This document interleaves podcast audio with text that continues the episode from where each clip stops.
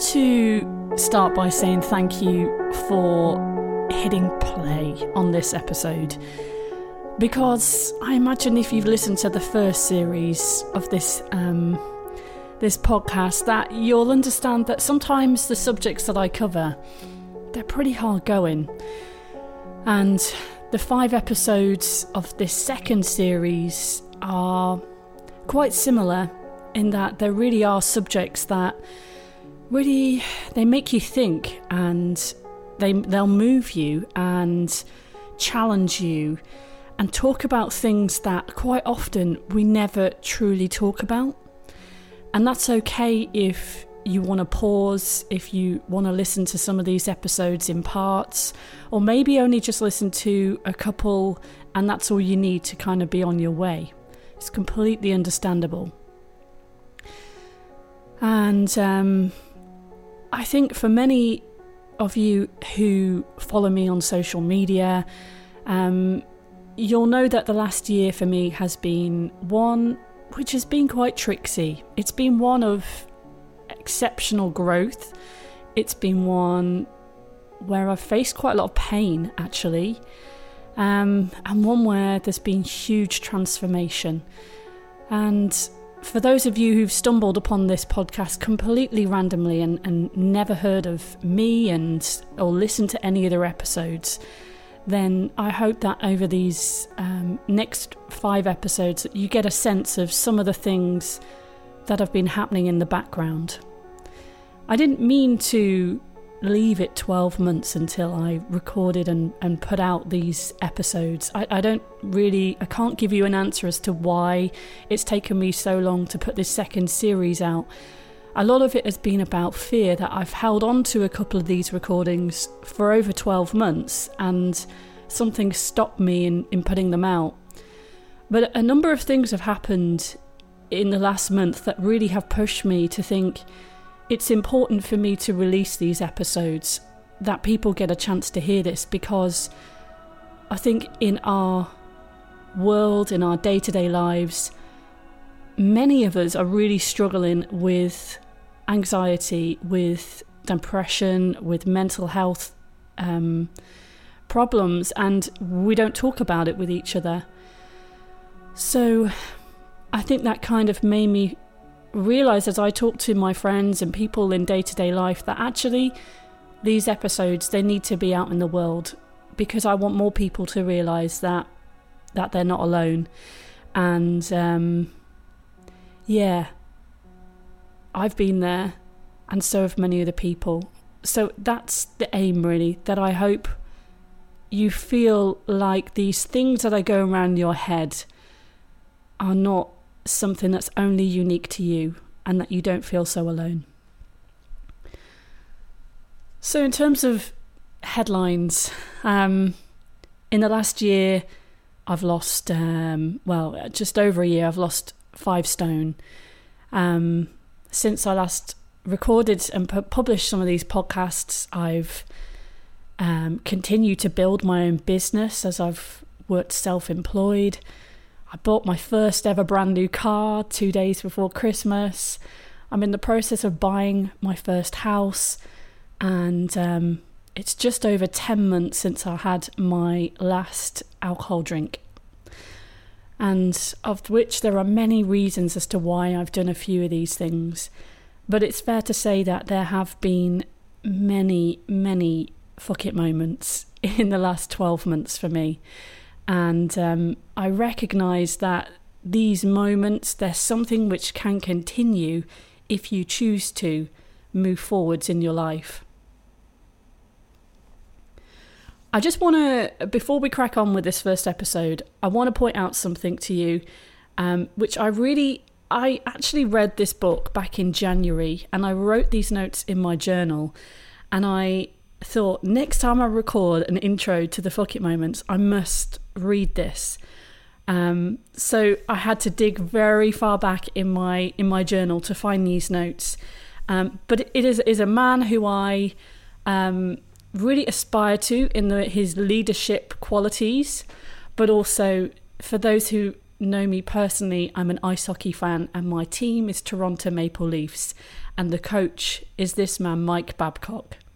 He wrote a book called Leave No Doubt, and it was all about his approach to dealing with the bumps that hit you in life. And he kept talking about these things called moments, which I thought were, it was just so in line with everything that I kind of started out in, in thinking about when I started this podcast. So let me just read you a couple of the lines. He talks about moments as days, months, even years, and how they can blur, but moments make up the photo album of your memory. Moments are what life is all about. Moments can put dreams to the test. They are when dreams come true, and moments are what you remember. And my motto has always been that life is a handful of fuck it moments and the rest is cotton wool in between. But what he also talks about is enjoying the journey from A to B. He talks about how you have to make process your partner and that it helps you stay on task and about the the importance of enjoying the grind otherwise we burn out before we even reach our goal in the first place. But he also talks a lot about failure and how sometimes when we make these decisions to go for something and it doesn't work out, why we should never beat ourselves up.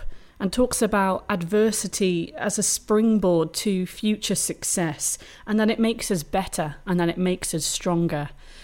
And I can absolutely say that of the five people that you'll meet in the second series of the Fuck It Moments, all of them have faced huge adversity, and all of them have overcome some significant bumps in their life.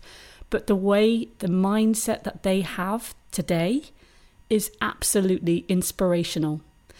So dig into this and know that some of the stories and the moments are going to be difficult to hear. But if you stick with it, you'll understand why, when you muddy through those dirty waters, that it's worthwhile in the long run. So, episode one, season two. Um, let me give you a little insight into who we're meeting today Andy Elwood. I'd had a, a lovely breakfast on the balcony, croissants, French coffee with my wife. Um, we're in the French Alps beautiful day, and we're going out for the day. I say, well, I'll just pop in the shower before we go out. Yeah, no problem, take your time. In I go to the shower, turn the water on. I've been in that shower lots of times. Um, turn it on, and suddenly I was um, in uh, a Land Rover with a patient this close, you know, just inches away from my face, that he was trapped in after an IED attack in, a, in Afghanistan. Um, it's right there in front of my face and I could feel the heat of the day, like 50 degrees plus. I could feel the weight of my body warmer, uh, my body armor on me, and I'm there naked in the shower. Um, I, could feel the sand on my skin. I could feel the threat to my life, the pressure to try and save his life. It was I was right back, uh, right back there. So this was a job I'd actually done. Uh, um, and I'd thought about that job various times for other reasons. It wasn't about the it wasn't anything about the gory detail of that job. There was just a whole lot of things on that job. Uh, um, but I was right back there, and I thought, what can I do? I can sort this. Turn the shower, turn the water to cold. That'll turn down the temperature. Still feeling as hot. Scrub and scrub and scrub to get um, the sand off my skin, I could still feel it. So it's all these sensory things. It is just so real. Close your eyes. This guy's still right there in front of you. Scariest, scariest thing, you know, far more scary than actually being there and doing that job. Scary as it was that day. Uh, um, so I just thought, right, got to get out of here. I don't know if I still had shampoo in my hair when I got out, but towel wrapped around me, back out into the apartment, and my wife knew straight away something was up. The look of concern on her face. What's happened? Are you okay? What's what's wrong? What's wrong? And that was one of the scariest moments in my life because I thought, I don't want to admit all this stuff to myself because my mind was running away with me. Have, have I got post traumatic stress disorder? Am I losing my mind? Why? He was obvious that I had a flashback, but it's like, why am I getting that now? Five years after these events. I'm really happy now. Why is this? I love this woman. She's my soulmate. I'm on holiday in the French Alps. This is fantastic why has this happened to me now? I can't possibly, I don't want to admit it to myself, so how can I admit it to her? This woman that I have on a pedestal and think she loves me for these amazing things I've done. But I guess that was a fuck up moment as well because she was so concerned about me. It was obvious looking at her, and I thought, this is so scary. I need help with it. I'm gonna have to tell her just what's happened. I'm gonna have to come clean and tell her.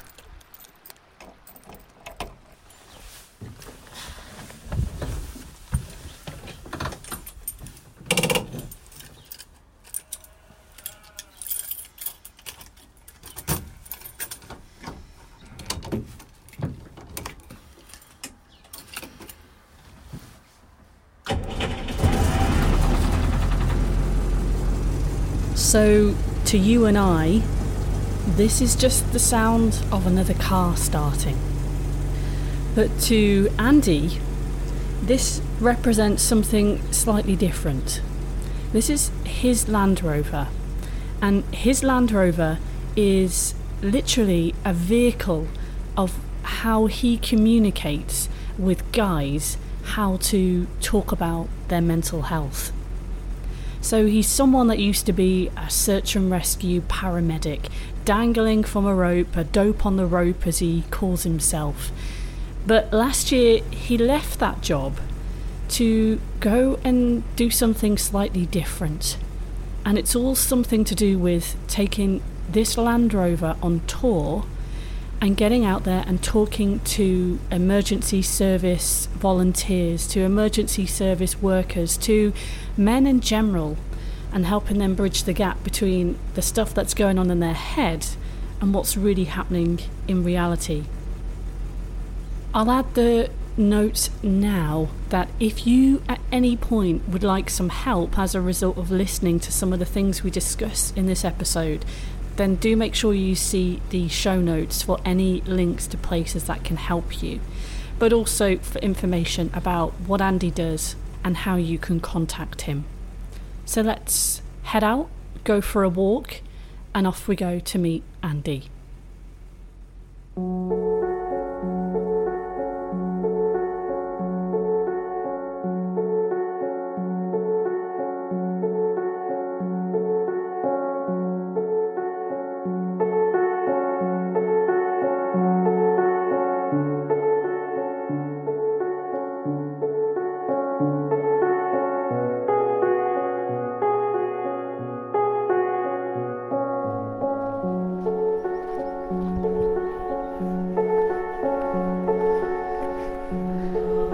Well, it's a, a cloudy Thursday morning, Thursday lunchtime now, probably.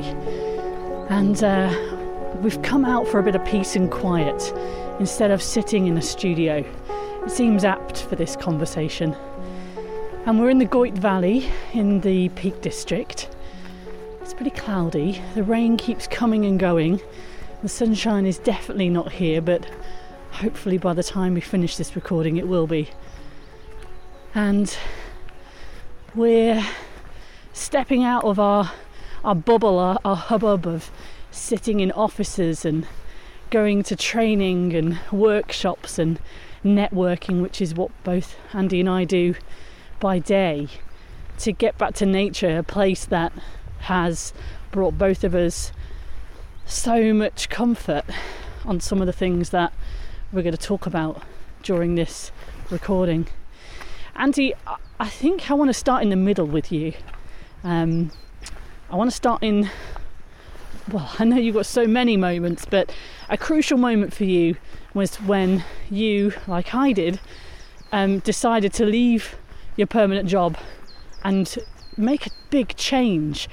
just kind of set the scene of what life was like for you in August 2018, both both in work and in, and personally as well.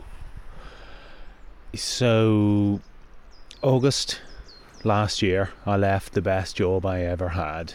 Um, was responsible for half of the um, UK and search and rescue medical standards, search and rescue helicopters. Fantastic um, job, fantastic opportunity. Um, but it just wasn't doing it for me anymore. So I'd been searching for some other fulfillment um, in, in my career for a number of years, and I decided I was only going to get that from actually wor- working for myself. And I decided I was going to save more lives delivering mental health first aid training, um, mental health campaigning, and speaking and sharing my story than I would dangling on a thin wire as a paramedic under a rescue helicopter. So it wasn't wasn't just a one-off thing, and had been building for a long time with a lot of I think it's the cumulative effect of all these events in your life. So I'm 50 this year. Um, so growing up in Northern Ireland, um, uh, being in the ambulance service in the Troubles in Northern Ireland, having various events there, caring for sick relatives, my own father, my mother in law, moving house, changing job, getting a promotion at work, being through a divorce, finding another incredible woman, um, and life moves on, and it's a series of ups and downs, but it's this cumulative effect that tends to really. I, I felt last year had actually got to a point where I needed to change my life to find the fulfillment and happiness that I want to have in my life, and I think we all deserve. Mm. Um, so it's right across the whole spectrum of life, not just one aspect uh, um, of it. So, and it became almost all encompassing for me. So I had to take a few months off work last year. Um, I felt I was completely burnt out and just reset, decide what was important to me. And I think this is the biggest adventure I've ever had in my life, which is trying to live the life of my dreams. It sounds a bit corny. I think it's kind of something I, I, I saw some kind of Oprah Winfrey quote, but that really is it. Every day this is the biggest adventure now. I'm trying to have my own business, do some good with it, and have fun and adventure every day and stretch myself. Mm. The work that you do is so crucial and something that I was really happy to welcome on my podcast. Um, it's something that's close to my heart, and I know we'll get into a little bit more of both of our stories of of mental health. But I think one of the things that really jumped out at me having conversations with my own family um, recently, my brother, who's in his early 30s, um, made a made a point to me that he realised how he'd been going to the gym for years um, you know, he'd like been doing a bit of weightlifting and stuff, and physical health was something that he knew he had to keep up with. But until maybe the last year or so, he'd never realised that mental health is also something that you have to work on. Um, and it's not just something that you can fix, it's something that you need to think about all the time. Um, and, and I think from my experience knowing some of my guy friends um, with ex boyfriends as well, that this is increasingly becoming a subject that not just um, women but men as well need to talk about. Everybody needs to talk about, regardless of their age or their gender, their religion. Um, and we need to find better places to talk about that. So, tell me about the work that you're doing to help men get better at talking about what's going on inside their own heads? Uh, um, so massive thing for me, and I totally um, agree with what your brother said. I, had the same kind of thing. I didn't have to think about my mental health. Yeah. I was happy. I was driven. I was going places. I was doing things. I challenges. I had setbacks in life, but they were temporary, and overall, I was good. And it's just this cumulative effect of things I've um, been carrying in my stress container we talk about. And there's little ways to maybe run some some things out of that with physical exercise fresh air eating well. That is all great. Um, but sometimes you discover that actually you've got some massive rocks in there taking up a heck of a lot of space. Like i have things that have happened to me over the years and i didn't realize i had some of those until last year when i took time out and really thought about them um, and it's this equality between or parity for physical health and mental health. Mm. That's what a lot of the charities and uh, mental health um, England, who I work with, uh, uh, um, are trying to um, promote that message. And just like your physical health will go up and down on a daily, weekly, monthly basis and fluctuate, so can your mental health. So you might have a bad day. It doesn't mean you're depressed. You might have a bad few days. It doesn't mean you're depressed. Uh, uh, um, and it can go up and down. So a lot of that whole picture now is coming together instead of being a, a separate thing with negative connotations. Uh, mental health, finding the equality with physical health, um, and it's in this whole well-being thing. And what I prefer to talk about is mental strength, and that's what I think I've developed. So I've had some, been through some massive things in life. Um, with my time in the Air Force and search and rescue and out in Afghanistan, uh, personal family history, um, divorce, etc., etc. but what doesn't kill you makes you stronger. If you can get through those things, keep going forward, learn from them, reflect, and keep moving forward, even if it's very, very slowly you're still moving forward for you if you're doing things that are important for you. That is looking after your uh, well-being and you're developing mm. um, your mental strength and your mental fitness. And it's it is very linked to physical fitness, but it's not. They're they're they're not two separate things, and you got to work on it. Yeah. So, ladies are fantastic. They're really good at having these conversations, talking about their emotions. They're really good, like you're doing now, looking me in the eye. Us blokes aren't so good at that, and we tend to look away a bit. We, they want to be on that plane that's uh, yeah. flying above us. I, um, we have really good conversations sometimes when we're sitting side by side, like if we're in a vehicle. So we're not eyeballing each other, we're looking the same direction down the road. A lot of listeners, if they have teenagers, will maybe find that as well. They have a great conversation with a teenager, maybe when they're both trapped in a vehicle. Mm. They have to be there. Neither of them can get away, and and they're not looking at each other in the eye. So ladies are good about talking about this, but guys um, tend to bottle these things up. Don't talk about their emotions. Mm. It's part of the problem we have that that big boys or men don't cry, big boys don't cry.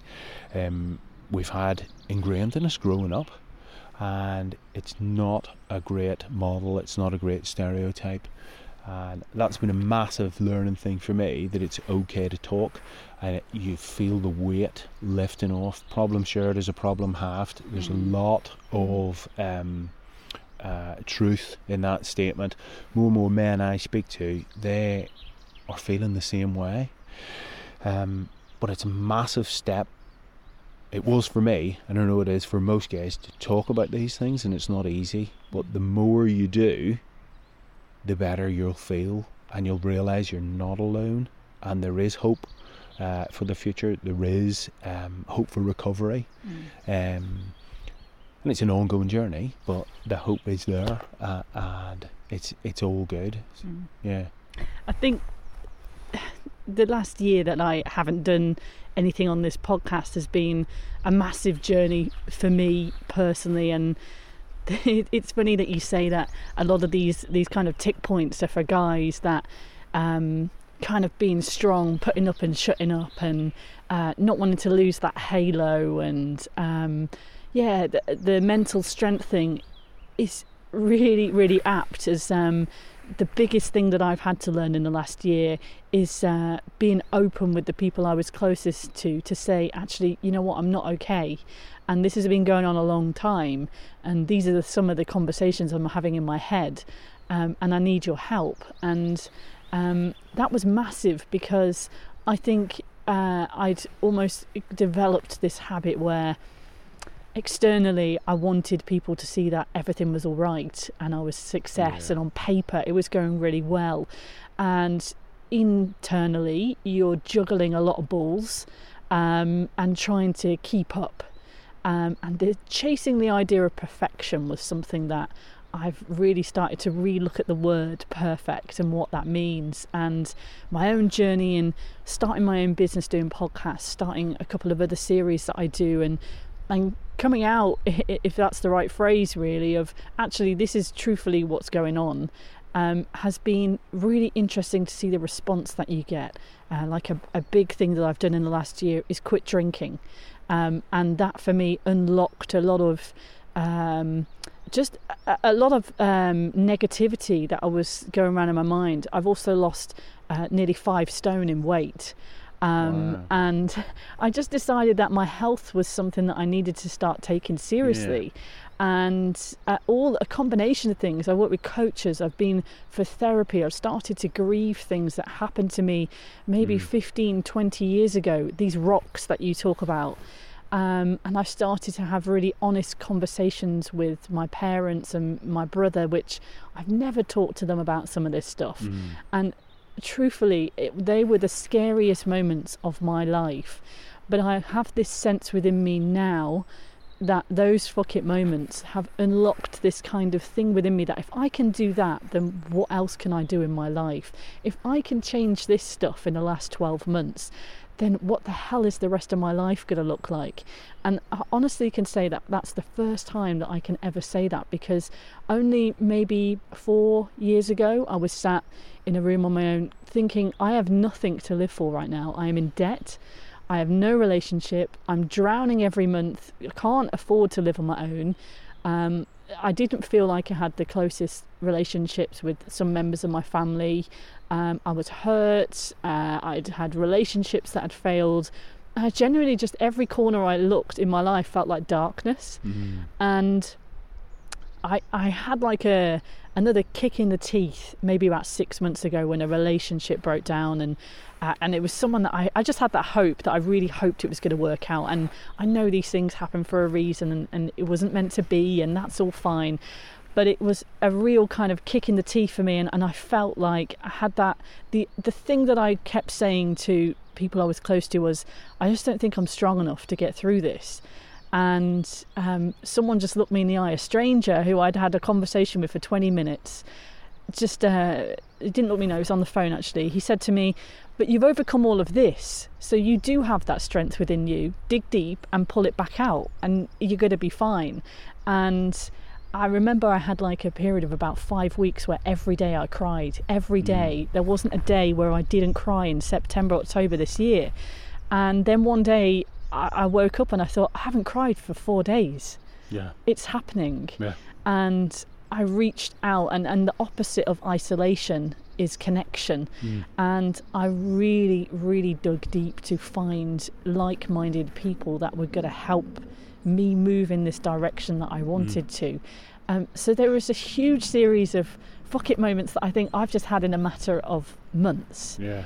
You know, and, and the mental health thing is so interesting because uh, for, for years I have suffered with depression, but I couldn't even say the word depression. Yeah. I used to call it the D word. Yeah. And um, my therapist at the time used to like joke with me about it but I just felt like saying I'm depressed was horrible.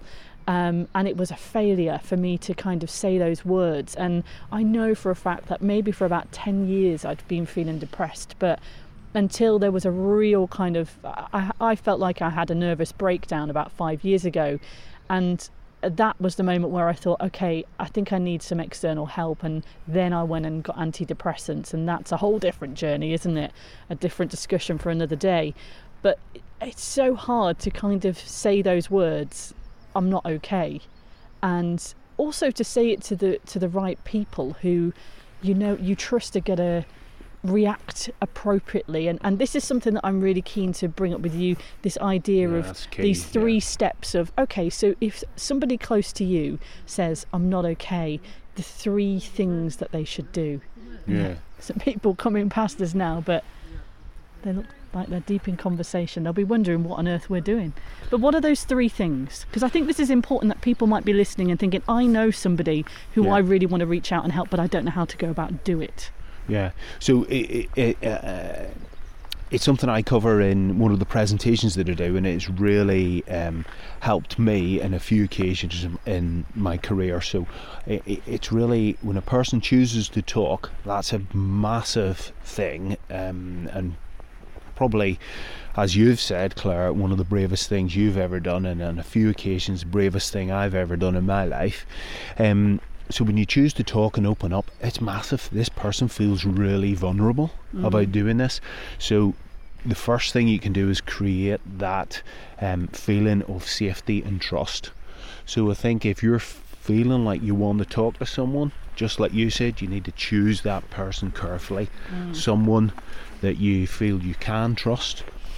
Um, and that will respect you and give you the time uh, that's needed. So, firstly, creating that feeling of safety and trust, or that environment of safety and trust.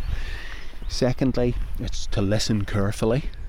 So, put the phone away, stop what you're doing, find a quiet space. And uh, thirdly, is not to judge. So, whatever this person tells you, whatever they're going through, don't judge.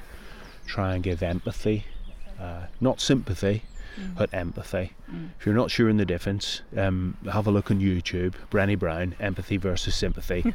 Fantastic um, little cartoon about it there. Yeah, mm. yeah. So those are the three things. Is it, is it, can I ask you a question? Some of that stuff you said. Yeah, yeah. Turning the tables here. Yeah. Whenever you was it the actual language you used that I, I think I need some help here? Did you mm. actually use that language with someone? Uh, I don't, I can't really remember because it was such a blur. It was such like a big moment sitting in the back garden with my mom and, and saying, okay, I need to talk to you about some stuff that's really going on. And the thing is, like, moms know this stuff. They, she knew for years that I'd been oh, struggling, right? you know, yeah. with these things, but she just didn't know whether it was okay to talk about it and she didn't yeah. know how to talk about it and I didn't know how to talk yeah. about it and these things these are skills that you have to learn right yeah. nobody is born knowing okay I'm gonna I know how to deal with these difficult emotive subjects. You have to learn this, right? Yeah. So the geek in me went and learned how do you tell someone this stuff. You Google that. It's in my Google history plenty of times. Which is true, right? You know, you say about the animated videos. We need to go look at this stuff. Yeah. Um but I mean, I remember I went out with um, a couple of mates for a birthday a few years, uh, well, many years ago, and um, at that time I had just got um, a job at the BBC, a job that I dreamed of for years. I won an award uh, from The Guardian for the documentary I made, mm-hmm. um, and I just got a distinction in my masters as well. Um, and and I, oh, yeah. we done done a few shots at the bar, and then these two mates, I just burst into tears on them, and I said, "I'm so lonely." And they yeah. couldn't believe. They were like, "What? We had no idea that you were going on. You yeah. know, you were going through this." And and I just think it's, it, yeah, there's something about that the language, how we say it, who we say it to. I, I, I think so, and I was thinking, my goodness, that was so gutsy and so brave, but so clear. Yeah. What if if you actually use that language, and I've uh, used language like that once, mm. and it was to my parents when, when uh, um, and if someone cares about you, the ears will prick up if you actually say something like that, and mm. they'll be on your side. So if you can have the clarity of thought and the courage to use language like that, I think that really gets people on side to stop what they're doing and you know give you the safety and trust and the time and and to listen carefully to what you have to say because they'll realize oh this this is important mm. you, you know Clare andy doesn't normally say things like that yeah so I, I think that language can make a massive difference and just be uh, just set the scene mm. that this actually is really important i have had the experience where i've told some people before and they haven't given me the support that I needed. Yeah.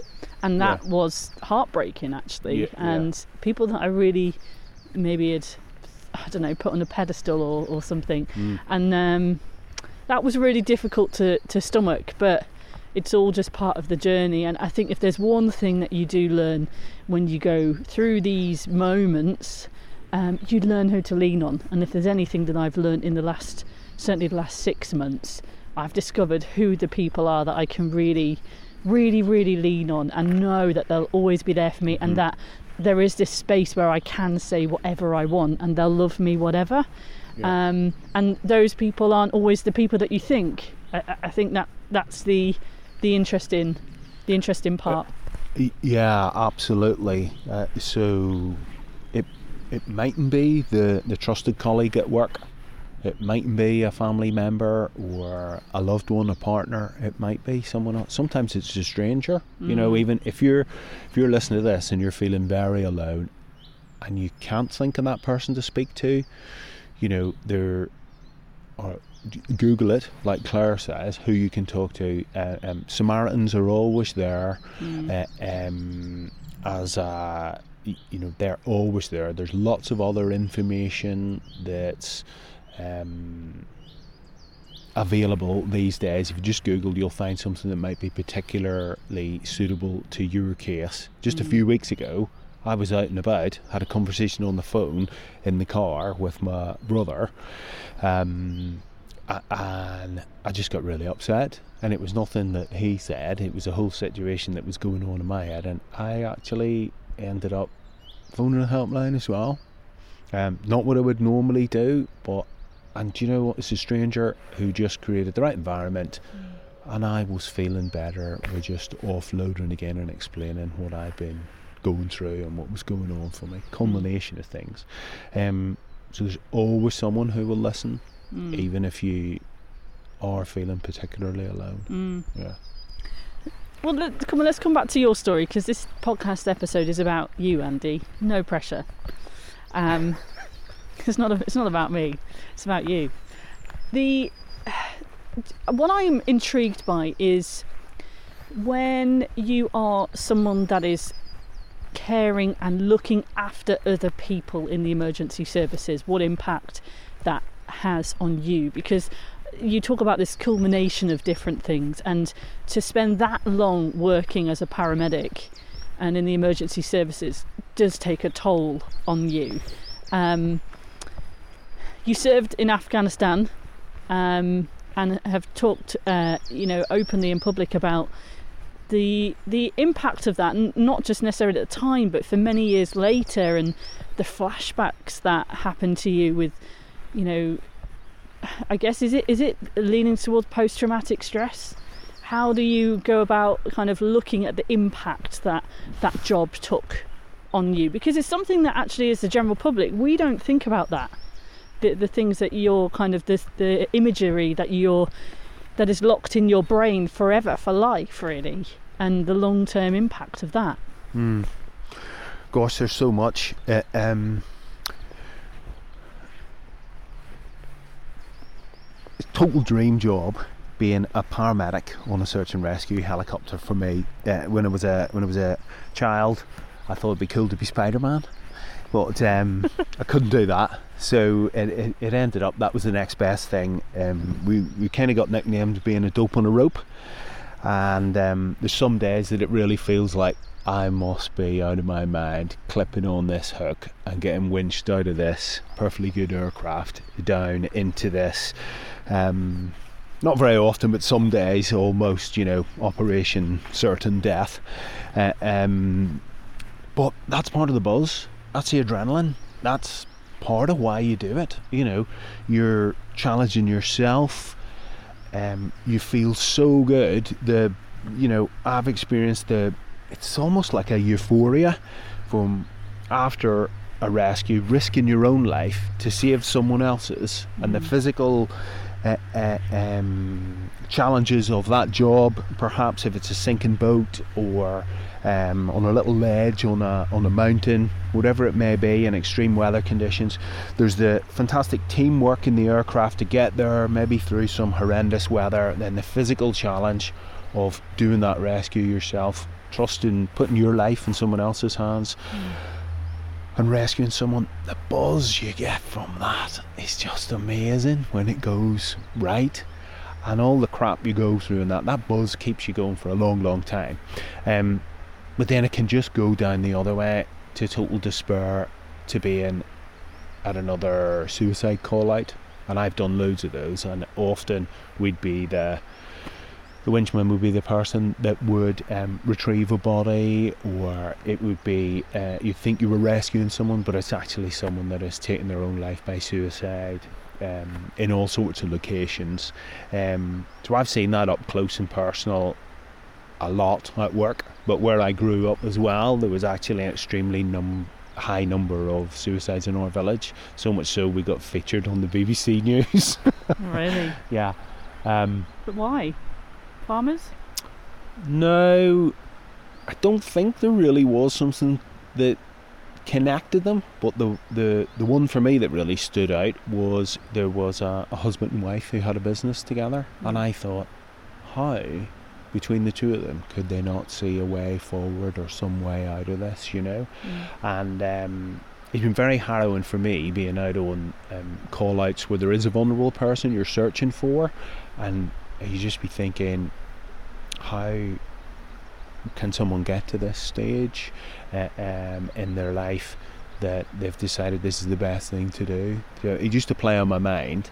Uh, um, I understand it a lot better now, uh, and I can comprehend it. I've um, read a lot of books. I've been on a lot of courses. I'm a, a mental health first aid instructor now, so it's part of the, the training that I deliver. I understand it now, and that's that's part of my mission to change that um, for people that they don't get into that place or they know what to do if they get there and people know how to help someone if they're in that place so mental health first aid is very much like physical first aid so it's almost it's just like a sidestep for me mm. um, and when i was speaking that there's the the parity for mental health and physical health there's what's, also what's the recovery position for mental health? uh, okay, so what's a plaster?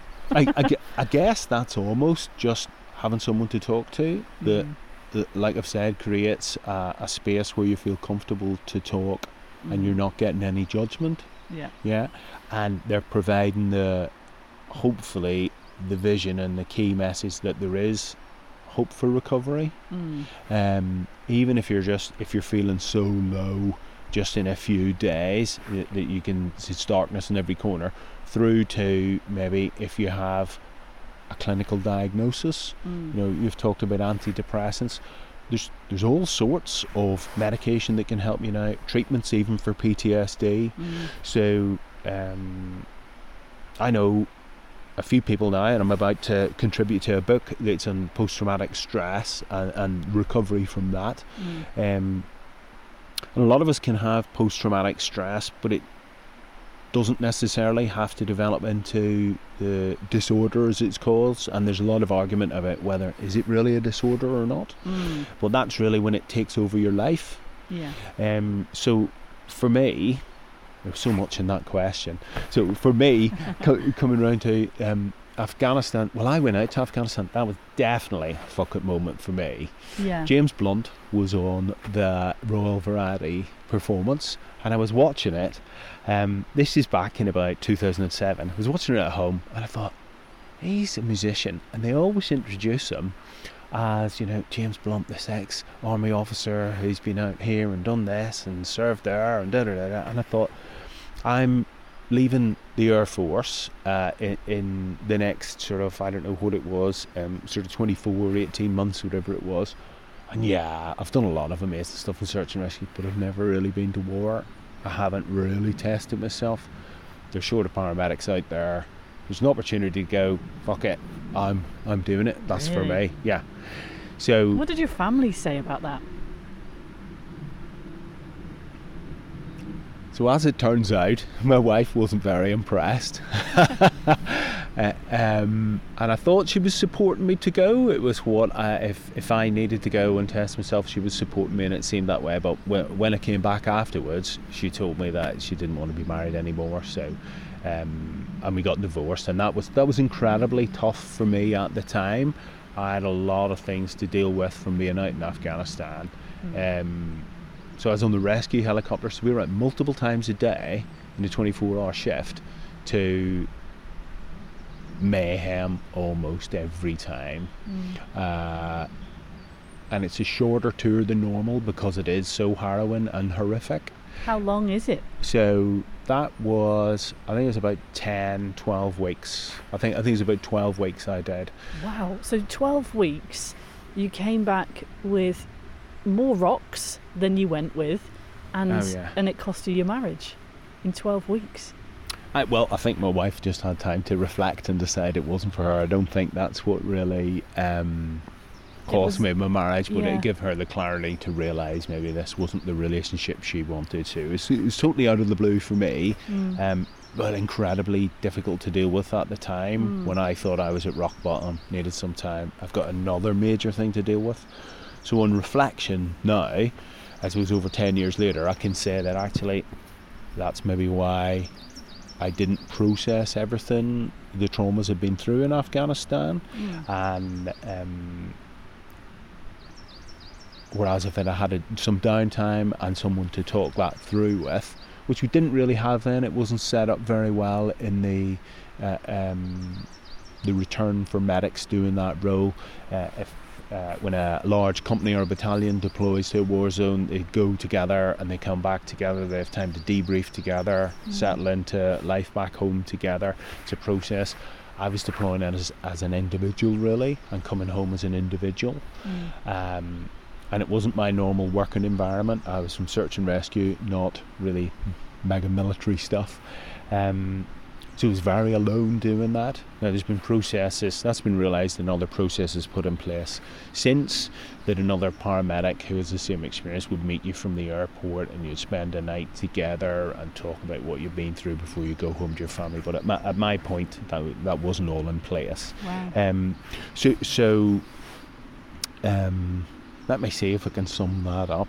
That was that was something massive you asked me. have you have you got another question to hone in on something, Well, uh, maybe? the, the only thing that I, I, I think of is that as someone who worked in news for a, a number of years, um, one of the things that made me realise that I wanted to leave my permanent job of working in news was a couple of months after the Manchester Arena attack. And that night, I was one of the people that worked at the local radio uh, station. I went out into the city centre and met some of the people who were telling me the things that you know they'd seen as they were exiting the arena, and somehow, you know, 30 seconds if they'd left 30 seconds earlier, they would have been potentially one of the people killed or injured. Um, and then the knock-on effect of it's not just that one one day it's the funerals it's the inquests it's the raids the arrests the releases all that stuff that happens afterwards and when that happens on your doorstep the impact that has. But it also made me realize about a lot of the things as a news journalist um, that you just kind of start to desensitize. So the idea that there was a murder a stabbing you know every other day there was a shooting maybe every week um, there was rapes, there was sexual assaults happening almost daily, um, and just the way that for me that became part of my normal language. And then when I hit stop, I was a bit like, "Wow, this this is actually impacting me." So on top of all of my own rocks, as we keep saying, my backpack of rocks that I'm carrying from my own life, then having to kind of deal with this quite serious, heavy stuff. Um, it was having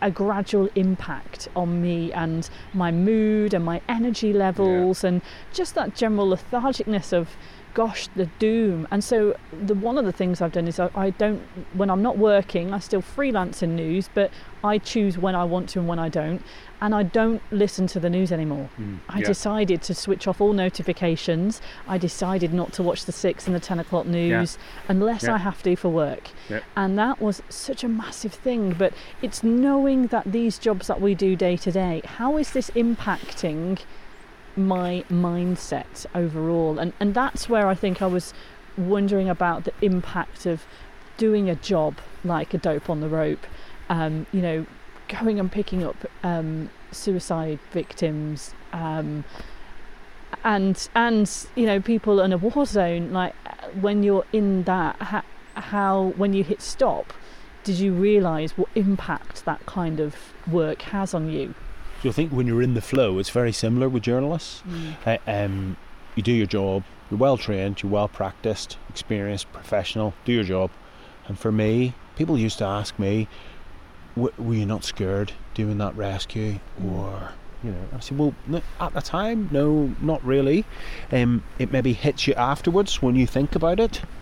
But you actually I would find you'd have extreme concentration and really high high level of focus exactly what you have to do your training kicks in and things can go really slick for you and it feels really good but it's afterwards when you're reflecting oh my goodness, if I just hadn't clipped on then, if I had been a second or two sooner or a second or two later, you know, it could have been a very different outcome, you know. Mm. Uh, um, so afterwards, when, like you said, we press stop, that's sometimes when it is or may become a problem. So the journalist thing, uh, um, when I was doing my peer trauma support training um, with uh, search and rescue helicopters, when we look after each other, one of the training videos was on Australian um, journalists and how they develop PTSD. Mm. And I was like, wow. Uh, so they do a perfect job, get outside the city limits, be driving home, and then have to pull in and break down in tears. Mm. Some of the examples, and I was like, yeah, yeah. We were listening to all the symptoms, and I was like, yeah, got that. Yeah, that happens to me. Something. Yeah, got that. Yeah. Mm, oh dear. Maybe I need to talk to someone. And the instructors were very open. If if any of this brings something up, we're here to have a, a, a word. So chatted chatted to one of them after the course uh, that day, and I got to a position like you were saying earlier, where uh, I explained what all had been going on, and the chap says to me, "That is a lot going on in your life." Mm. with a series of illnesses, moving house, divorce, uh, uh, um, new job, a promotion. It's a lot of massive life events, running your own business in your time off, not really having any time off, working Mm. for another couple of companies. And he went on and he said, Do you think you could be depressed? And I was like, No, not me. I'm a positive person. No, I can't. You know, and it, I was like, No, that is not me. He said, Well, oh, really? what's wrong with saying that? I said, No, that's that's just not me. Do you think you could, you you might admit you were temporarily depressed? So maybe just a temporary a thing, friend, a friend actually calls it shit life syndrome, when sometimes it's just the circumstance at that time, which I think is is interesting because that circumstance might go away and then things might improve. You know, like after a breakup or something. Y- yeah, yeah. But, but then, and obviously, then there can be the more kind of clinical depression Mm. route. I, I think that's where, for me, it's a bit murky about what depression really is. And- To- totally is, yeah. Uh, um, and it's t- sort of a bout of it would need to last for at least two weeks to be, i- in medical terms, to be termed as clinical depression at least. But normally it lasts a lot longer, it's, um, Mm. several months. But I found within myself, I've got this stigma. I thought I considered myself a mental health campaigner, advocate. I ran a campaign, you know, the previous year online, made this video with loads of emergency services, 45,000 views. And I can't admit that it's me. It's sort of like, ah, that's for other people. It's not for me. yeah. And I thought, this is horrendous. This is the stigma I've been trying to break down. And I've got it myself Mm. and that was a massive thing for me. Um, and I said, well, yeah, there's no reason why I can't own up to that. I Mm. think I have been, and I, I do think I can look back in my life now other times and think, yeah, I think actually I was I was depressed there. I'm Mm. prone to depression. I've had periods of depression. I haven't got a clinical diagnosis, but that's a key message for people as well. You, it's all about the individual. It's not about the diagnosis. The di- historically, we've labelled people with a diagnosis. You know, schizophrenia. What does that mean? We, most people don't know. yeah, yeah. So again, that's part of the training I'm delivering now. It's an education, um, and that a lot of people, even extreme, let's talk about PTSD um, or schizophrenia, if they have the right treatments and medication, can lead normal, Mm. almost um, productive, certainly, um, lives in the community. Mm. Um, I think what's also interesting from what you're saying, though, a big criticism, right, for mental health services in the UK is that there are massive waiting lists. People don't get Mm. the help they need straight Mm. away. But as someone who has been on both the paid and the NHS counselling services. I think sometimes it's nice, it definitely does help talking to somebody, but what has been instrumental for me is finding the people that are already in my life and and finding a way to talk to them because that that was the key part. Um, you know, I, th- I feel like I've been talking to strangers which you know these people whether paid or not these counselors who I've kind of poured my heart out to but it was really that was fine but it was still keeping it in a box away I was Yeah. still keeping that front and that was all fine kind of surface level and it definitely did help me to kind of practice and learn the language okay I need to have this conversation with this person Mr. or Mrs. Therapist, can you help me kind of plan out a way of how I might go about this and what I should do and how that went and deal with some of the um, you know the reaction and, and having someone that you can say anything to without being judged is great. But the thing that unlocked it for me was finding the people who yeah part of my day to day life and building on the connections with those people. Does that make sense? Absolutely, yeah, absolutely. And you, you're being yourself. Mm. Okay, and you're finding that language and, and the courage to do it because you do feel vulnerable. You oh, know, it, it's so scary. I mean, I always thought that I could dig myself out of any hole. I'm Yeah. fiercely independent. yeah, yeah, fiercely, right? Yeah, And um, there I were many years how I thought, no, it's fine. I'm going to be fine. It'll pass. I'll just get some sleep. I'll just eat better. I'll just lose a bit of weight. Um, I'll just keep keep working hard and keep busy, and then it'll it'll just go away. And then sometimes I'd blink and it'd be like, God, I've been actually waking up feeling like this now for a year. Okay, I'm. It's still not working. It's still not. working. I'm just going to keep busy, keep doing it. yeah, And then eventually you get to where you're like, okay, this has been like a year and a half that I've still been feeling like this. yeah. And maybe I can't fix this myself. Well, that's where I got to. The guy said, "So, what's really your problem, Andy?" The, the, going back to the peer trauma support meeting after the journalist interview, I said, "Well, really, not sleeping so well."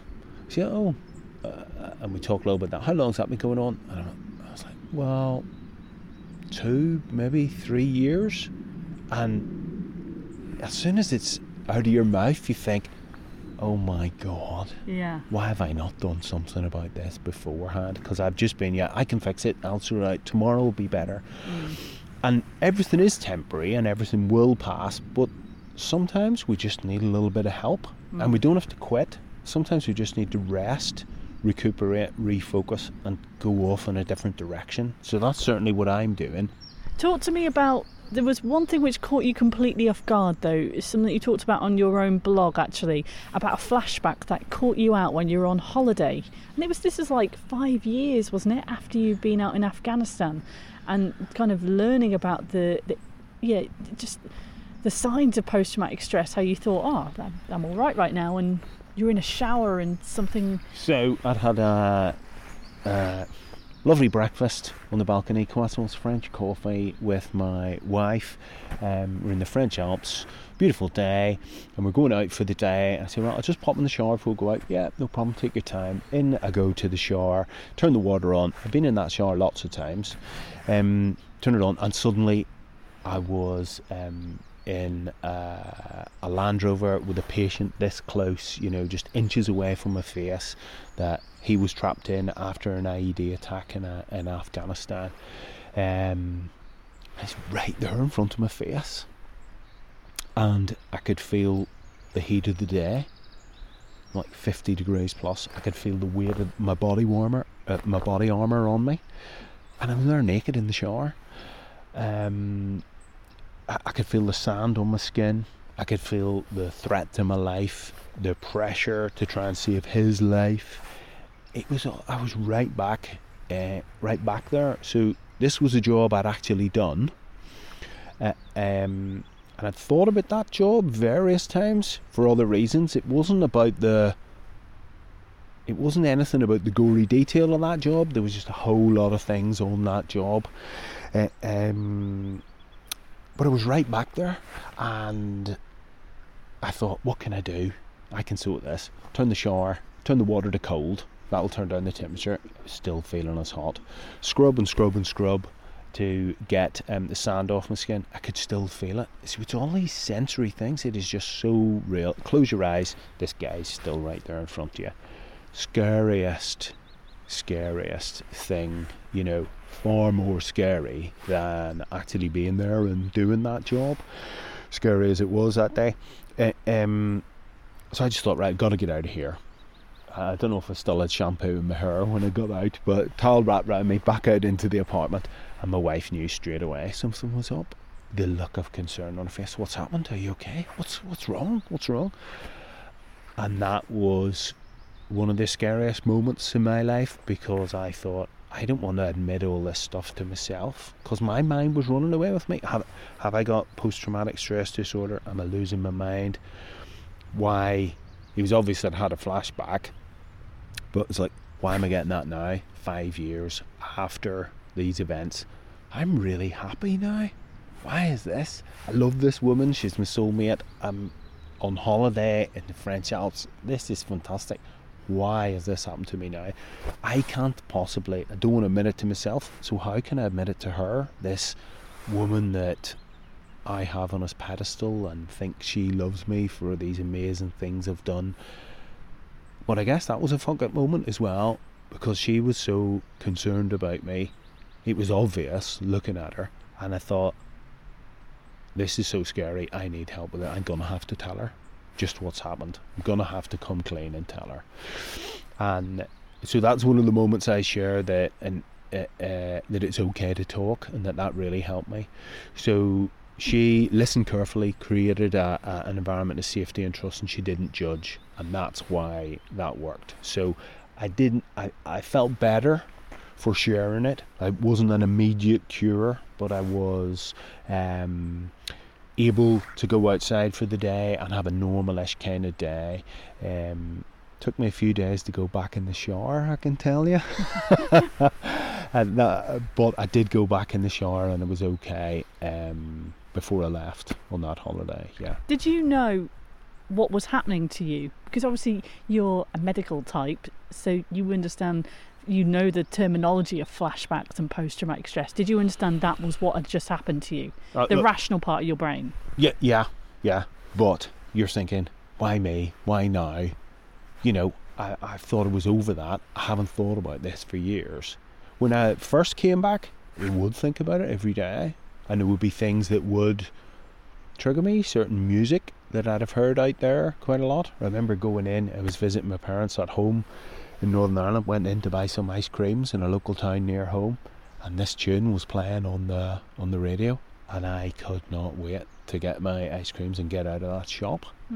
Um, but it was nothing like this.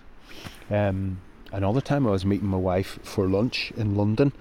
This maybe should have been a warning sign, and if I'd had someone to talk to uh, um, or shared it back then, I'd have realised I'd had things still going on in my head. I was meeting her for lunch, she came down, and there was um, quite a few amputees in um, uniform collecting for uh, um, a charity and I was just not expecting to see those guys. Um, and I just had a whirl of emotion uh, happening inside me. So, uh, um, What like? What type of emotion? so that that's what I was going to say. So I get, um, I feel anger. Uh, angry and I feel sadness as well. The thing that really gets me about all the incidents I've attended in the ambulance service and search and rescue night in Afghanistan is that um, it just I cannot comprehend um, how much suffering uh, some humans can inflict on other humans. That they can inflict pain and suffering and damage. Um, I just can't comprehend how they would do that. You know, to actually be trying to care, or not trying, but actually caring for these people that have suffered these injuries, and um, is just it's so so difficult. You just wouldn't want to, or I wouldn't want to inflict that on my worst enemy. Hmm. So, m- more recently, the attacks in New Zealand. That was really tough for me to hear that on the news because I was thinking to another job I'd attended in Afghanistan. There's multiple, multiple casualties in an IED, and I'd just be thinking about what the paramedics and the first responders on scene, what they'd be dealing with. That's what was going through my head, and um, I just thought that was horrific. And my wife was, we were at home together that day, and she was listening to the news, and it was just, it was on every bulletin, Mm. and I just had to ask her to turn it off, and I had to get, I didn't have the day planned that day. I just had to um, go out and get into nature and try and turn off from from it all. You know, Mm. yeah. I think what's interesting is that with what you're saying about mental health, and I suppose a bit like what my brother was saying, is that this isn't something that we can just fix. Um, it's something that we have to keep working at um, and allowing ourselves that flexibility and that adaptability to bend with life as it happens. So the fact that that day you were like, oh, this is going to be something that might potentially uh, poke some old wounds, if that's the right phrase to use. Yeah. But I need to need to give myself a bit of a breather here, and and I think one of the things that I've definitely noticed since I've stopped drinking and and eating a lot better is I recognise now signs when I'm physically not feeling great. And my moods aren't great, so I know that well, the first thing I need to do is eat well and sleep. And Yeah. you you can start to spot the signs before it gets down that route of disaster, so to speak. Yeah, exactly. So I think it's an ongoing process, and um, sleep is massive. It's, it's enormous for me, um, and it's it's throughout society, isn't it? We're a 24-hour-7 society now in 21st century. Um, I um, listened to a guy speak, uh, Bruce Daisley from Twitter. He's got a book out, The Joy of Work. I have to plug that because it's fantastic. Um, and I was mesmerised when he was speaking because he said the best thing you can do to be more productive is turn off all the notifications on your phone. Like, yeah. this is the guy from Twitter saying this. What? How could that be?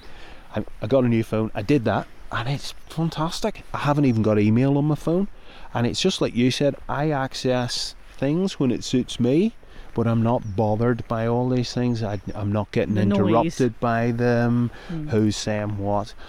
Put my phone on silent for a couple of hours at a time. Do work on what I'm working on, and then I check if there's any messages, missed calls, and I schedule things in. It's a lot better for me. Mm. But um, I spent a lot of time last year working out what was good for me, um, and when I got my sleep back on a normalish sort of pattern, that was massive for me. But things for me were spending time with people, um, having some quiet time alone as well, getting outdoors in nature, exercising, having a purpose, um, and uh, eating well, uh, also eating healthily. NHS have done some research, it's way back about 10 years now, but they've produced these five ways of well-being. And I wish I'd have found this last year instead of all the time I spent. So let me share those with you because it's just so simple. It just really works and it's based on research. So um, you want to connect, be active. So if that's walking the dog, it, you know, it doesn't have to be a mega two-hour session at the gym. Just get outside. Um, uh, take notice. So for some people, that's mindfulness. Um, I do some mindfulness, and I think it's great. But I also just like that we're out today, listening to the birds, see all the greens in nature, listening to the sounds. There's all sorts of ways to do this, whatever works for you. Um, learn learn something, keep learning. That's that's massive for me. I'm learning to be a filmmaker now on my mobile phone for my trip around Scotland in the summer, um, amongst other things. And I'm, I'm, I'm embellishing, so I had to uh, think where I am and give. So a lot of people uh, um, get a lot of joy, like I do, from helping others, giving something. It might just be a little bit of your time. Sometimes I enjoy just giving a smile to a stranger, and you know they're very infectious, just like yawns. But if you get a smile back, it's really nice. Yeah. Uh, um, so just just giving can be massive. So those are five things. Go- Google that. N- NHS five ways to well-being. I really like that. I think it's it's really simple, and it's funny what you say about just uh, getting out, being active, connecting, giving, and and the smile of a stranger. Because there were definitely times when I lived on my own, and perhaps in in reflection, maybe it wasn't the best thing for me at that time, where I would finish work on a Friday, and I wouldn't see anyone until Monday morning, right? And box sets. I just in, inhaled as many box sets as possible, right? But one of the things that I enjoyed, um, and just gave me great solace, um, was walking to a supermarket. So you walk down the street, you pass people and say hello. There's a connection, right? Yeah. And then instead of going to the self-service checkout, I went to the conveyor belt Yeah. because the chances were that at least I could just have a conversation with someone. I mean, of course I had friends and family, but I, I didn't want to see them because then I didn't want to tell them what was going on and what was going on in my head. So I just kept out of it. But those little interactions, and I remember um, the first time I lived on my own, I moved into this great big flat, and I didn't I didn't have anything. I'd always just lived like in house shares and bedrooms, and um, I didn't have any didn't really have enough furniture to fill this flat. So Twitter had just started, and I put out a tweet.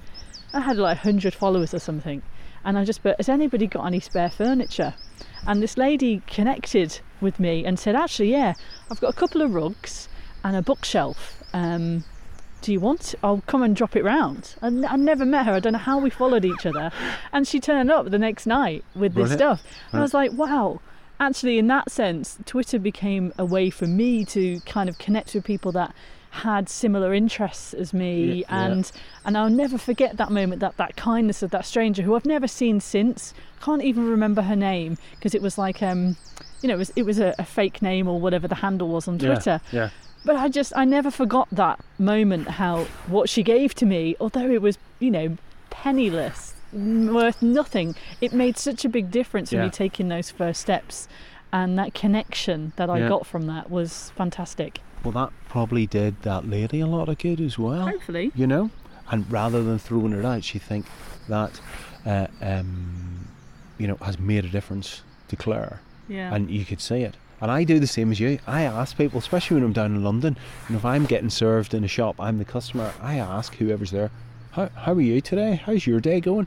And some of them are so surprised but they think oh it's lovely. Someone asked me how I'm doing you know and they tell you and it's just instead of being a, a um, faceless commuter that's alone, we're all human, and those little connections just can make a massive difference for someone. Yeah, yeah. Absolutely. It's funny actually uh, one of the old bosses that I used to work with he set us this task that how often um, as Brits do we say you go into the office on a Monday morning you say hey how you doing? Yeah I'm fine thanks. Yeah good. Yeah. yeah, all good. And he set us this challenge which is so simple really but it's always stuck with me how whenever someone says how you doing? there are like I think I can't remember how many words exactly 3,000 different versions of the word good or fine so dip into that vocabulary and surprise someone Yeah. like, "Hey Andy, how you doing?" And you kind of come back with, "I'm splendiferous." yeah, Instantly, you're gonna Yeah. laugh, right? Yeah. But these small things that we can do that just help you get out your own bubble yes, make a big difference. yeah. I, I try and do that when I'm learning a little bit of uh, holiday language. I try to do something slightly different, you know, that you're absolutely amazing, you know, fantastic, instead of just, uh, yeah, everything's okay. But but just actually telling people how they are and uh, or how you are, that's that's been quite a campaign, isn't it? Especially um, to ask people twice, but really, how are you doing? I there was a lady uh, um, I used to know, and she would ask, and you say, "Yeah, I'm fine." But how are you really in in yourself? How are you? God, And- that's cheesy though. well, well, that's what I used to really think at the at the time. But Also, when somebody people- asks you a second really time- know. That's the thing. well, I think most people don't, and that's what we assume, and it, it's it's a rush. But do you know what? When you take time to learn about, especially colleagues at work, yeah. um, you can really have much more of a connection. Hmm. and work gets easier and there's more collaboration rather than competition and it's it's really good again that that joy of workbook I it's brilliant most of that goes on when they have I can't remember what it's called uh, um, it's like half an hour where everybody stops and goes down and has cakes right from the CEO to whoever's sweeping the floors. Everybody's there, and you meet up. And instead of just someone being a, a, a number on an extension or a faceless email, you're actually saying, "Oh, you're Clare. Wow, right." And you like, you know, the Victoria sponge as well. You know, yeah, that, that's who I am. Rather than all these donuts, you know, I'm going for the Victoria sponge or the Bakewell tart, whatever it is.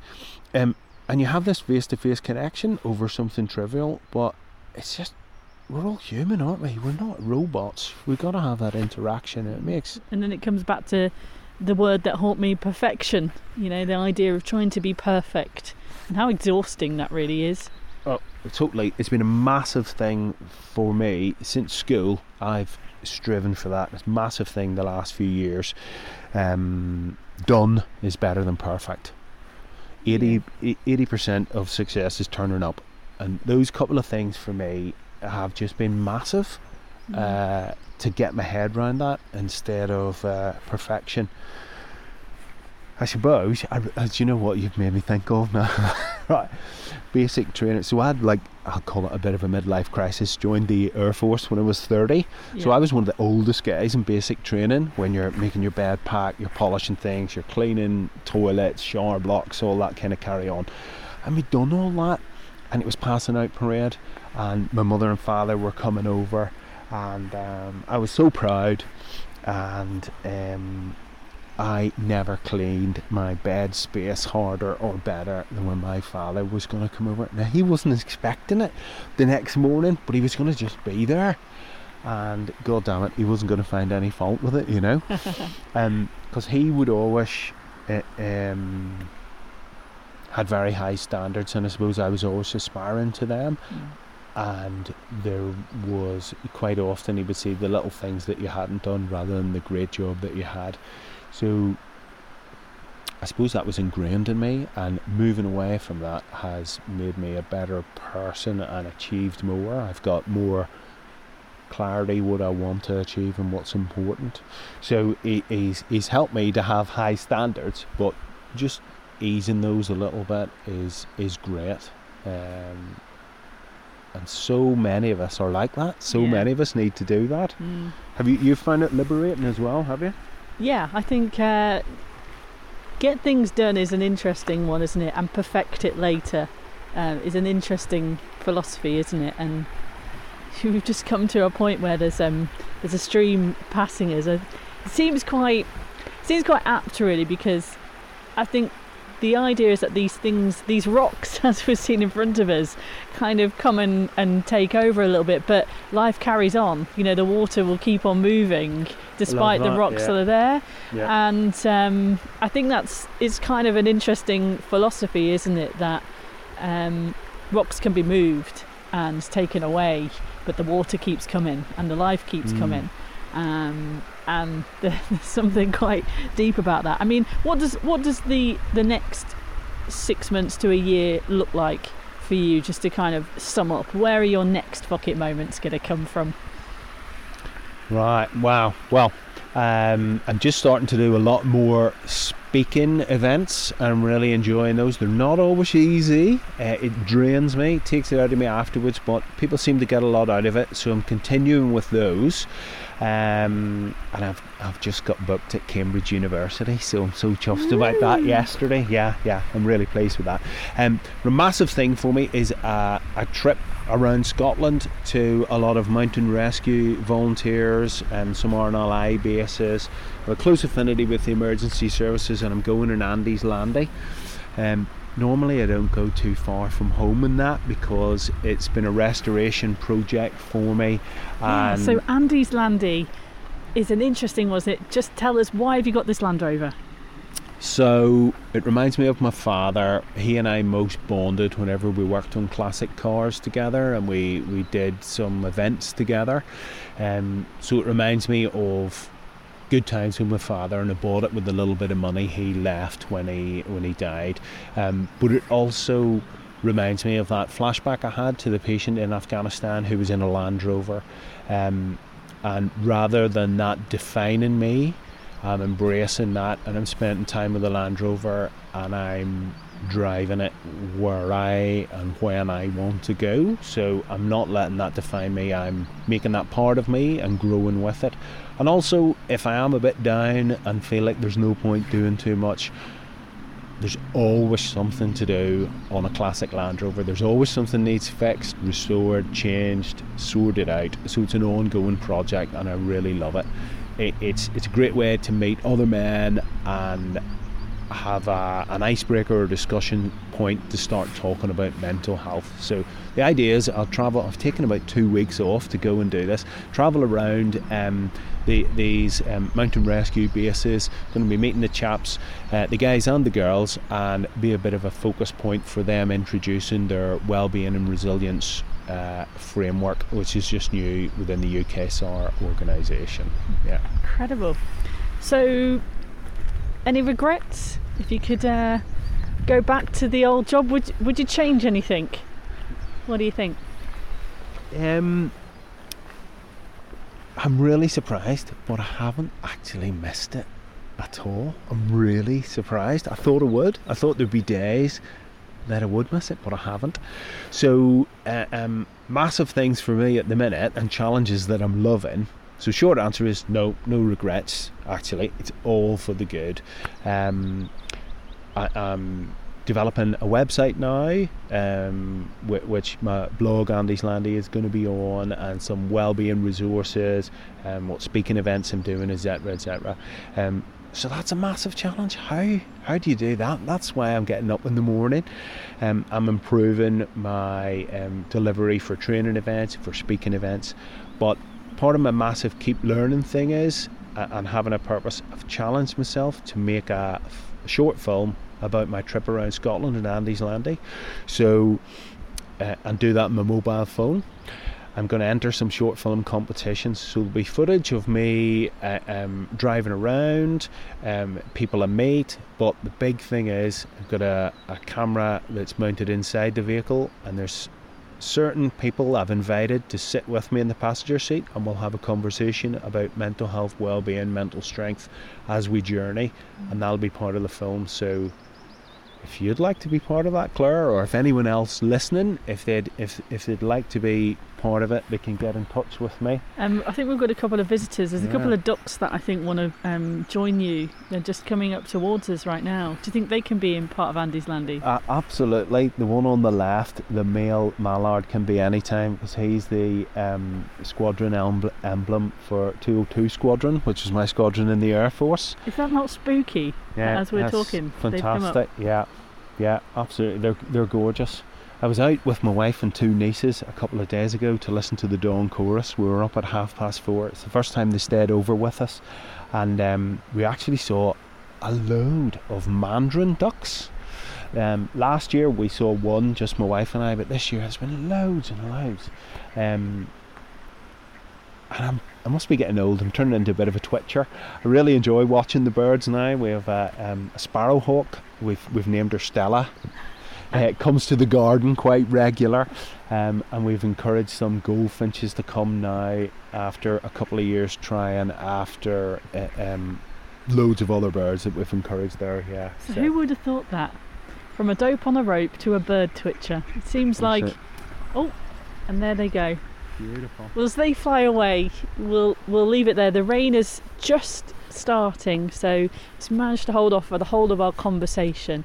Andy, it's, it's been really fascinating talking to you, and we'll obviously put links in the episode description to your blog. And the best of luck in continuing this this new journey, this new career chapter that you've gone. Thank you very much. It's been my pleasure um, chatting to you, and uh, wish everyone all the best. Uh, yeah, stay well be kind to yourself is great advice I've had, and have a good day.